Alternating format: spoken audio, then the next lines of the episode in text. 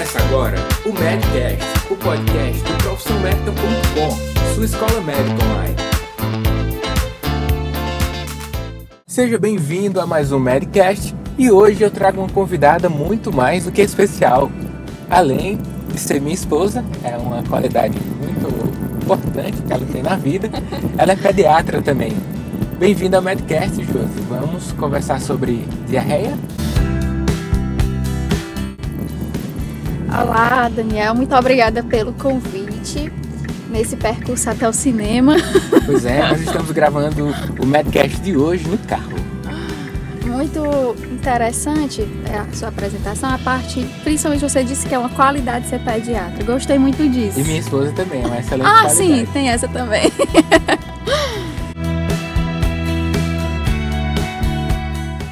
Josi, a gente está lá no consultório da atenção primária à saúde e é bem frequente as mães chegarem com seus filhos com queixa de que eles estão com fezes amolecidas. Mas na verdade elas chegam dizendo que seus filhos estão com diarreia. Para que a minha história clínica seja dita de qualidade, quais são as perguntas essenciais que eu tenho que fazer para aquela mãe para estimar em um dado momento a conduta que eu vou tomar frente àquele quadro. Você tem que caracterizar mesmo a quantidade de, de evacuações. A queixa principal dela era as fezes amolecidas. Então, caracterizar isso era realmente uma diarreia. Diarreia é quando a criança evacua mais de três vezes por dia, quando tem mudança do padrão né, habitual. Digamos que ela habitualmente já evacua três vezes por dia, eu não vou considerar isso como uma diarreia. Vamos ter que caracterizar as fezes. Então, o que é que essa fe... qual a característica dessas fezes? Ela, ela é pastosa, ela é aquosa, ela tem é, grumos, é, qual a coloração dessas fezes é importante e a quantidade, ela é explosiva, são características importantes em relação à caracterização das fezes. Além disso, essa criança é, tem que ver quais os sintomas estão associados. Então, ela está tendo febre. Essa febre são quantas vezes no dia, quantos picos diários ela surge? Qual a temperatura? Mesmo que a, a mãe não, não tenha aferido, é uma coisa importante a gente questionar para ver se essa febre ela é alta, realmente que é acima de 39,5, ou se ela é uma febrícula, em torno de 37, 37,8, que as mães só com o toque consideram como febre, na verdade nem chega a ser um pico febril. Além disso, tem alguma dor abdominal. A dor abdominal, quando ela é associada ao trato gastrointestinal, é uma dor abdominal incólica. Então, eu não vou esperar para uma criança que está com diarreia aguda que ela tenha dor, dor abdominal contínua. Ela vai ter a dor que piora e melhora. Por mais que a criança mantenha ainda dizendo que a dor permanece, em algum momento essa dor piora e melhora e cede, né? Sem, a, sem auxílio de medicação. E essa dor é resultado da contração intestinal, então ela não precisa ser usada nenhuma medicação para isso. Certo. E existem alguns sinais ou sintomas que lhe trazem uma, uma maior preocupação alguns sinais ou sintomas que podemos classificar como de alarme ou de maior gravidade? Uma das coisas a questionar é se associada a essa evacuação existe sangue ou muco nas fezes. Quando a criança apresenta sangue ou, ou muco, é sinal de que muito provavelmente a etiologia seja bacteriana. A origem da diarreia é invasiva. É, é um dos sinais que, que tem que estar sempre, a gente tem que questionar sempre ao paciente está, e tem que estar registrado na anamnese, negando a presença ou relatando quando ela está presente. Certo. E dessas informações que a gente vai conseguir durante a anamnese, o exame físico, você citou algum dos pontos também, poderia até é, prolongar um pouquinho sobre isso. O que justifica a solicitação de exames complementares? Em relação ao exame físico, a principal complicação da diarreia é a desidratação aguda, né? Então, no exame físico é exatamente isso que a gente vai buscar, são sinais do estado de hidratação dessa criança. Inclusive na anamnese, em toda diarreia tem que estar registrado se a criança está tendo diurese presente e normal, diurese clara, ou se teve uma diminuição da diurese ou se ela está sem ter diurese. Então, são coisas que tem que estar anotadas na anamnese e nós vamos, é, no exame físico, é, buscar sinais de desidratação nessa criança. Foi bem interessante você citar sobre a diurese, porque é comum que as mães não consigam estimar tanto a diurese. E como um bom parâmetro, a gente pode utilizar o quantidade de fraldas que ela troca por dia. Se for uma criança ali de colo que ainda utiliza fraldas, isso pode ser um bom parâmetro, né? Isso, e até mesmo a coloração da, da urina. As mães geralmente ficam atentas a isso. Quando a urina fica um pouco mais concentrada, mais amarelada, elas já referem isso na anamnese. Certo. Então, vamos lá, considerando que atendemos essa criança, fizemos a anamnese, fizemos o exame físico e agora vamos prosseguir para quais exames complementares a gente tem no nosso arsenal que podemos solicitar para quem sabe chegar a um diagnóstico mais preciso ou para que paute alguma conduta mais intervencionista. Interessante essa pergunta porque se há uma diarreia aguda, ou seja, a diarreia com menos de 14 dias de início, é, não, não há necessidade de realização de exames é, complementares. Claro, isso deve ser individualizado para cada paciente, mas apenas pela diarreia que iniciou com menos de 14 dias, não existe necessidade de exames complementares. É, a maioria das diarreias agudas, elas são é, virais, são autolimitadas, então exames solicitados nesse momento são exames desnecessários.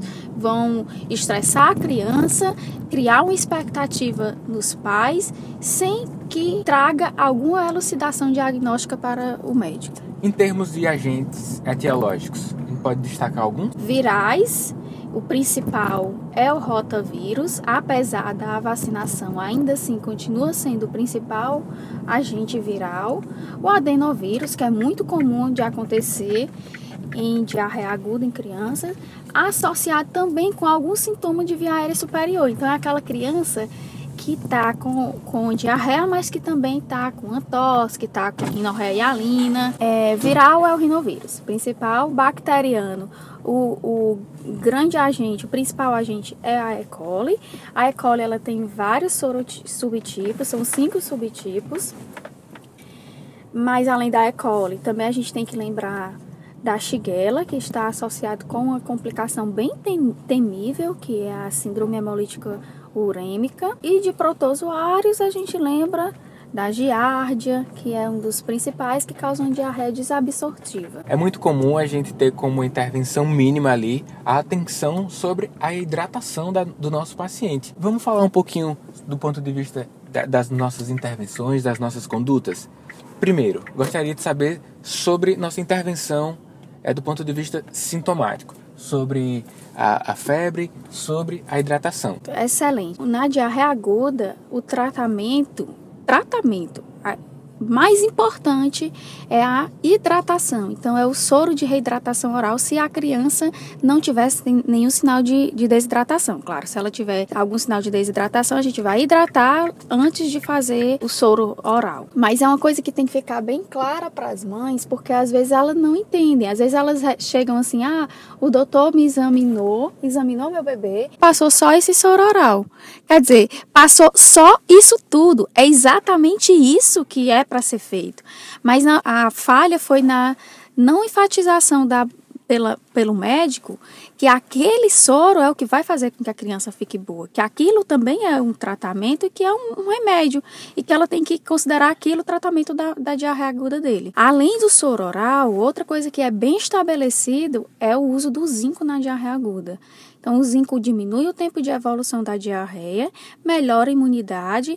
Então, já vários estudos relatados sobre o uso do zinco na diarreia aguda, os benefícios. Então, é, é, interessantíssimo desde que o paciente possa comprar, porque infelizmente aqui, pelo menos no Ceará, não tem é, em termos de SUS a o zinco. E sobre os antibióticos, quando a gente deve prescrever e quais os principais? Não precisa citar a dose, já que a gente pode prolongar a nossa discussão no nosso grupo fechado, lá no Facebook, que é o Profissão Médica. Se você não entrou ainda, busca lá no Facebook, você vai encontrar uma fanpage e um grupo. Entra no grupo que lá a gente discute com maior detalhe, especificamente com o um grupo de estudantes de medicina e médicos.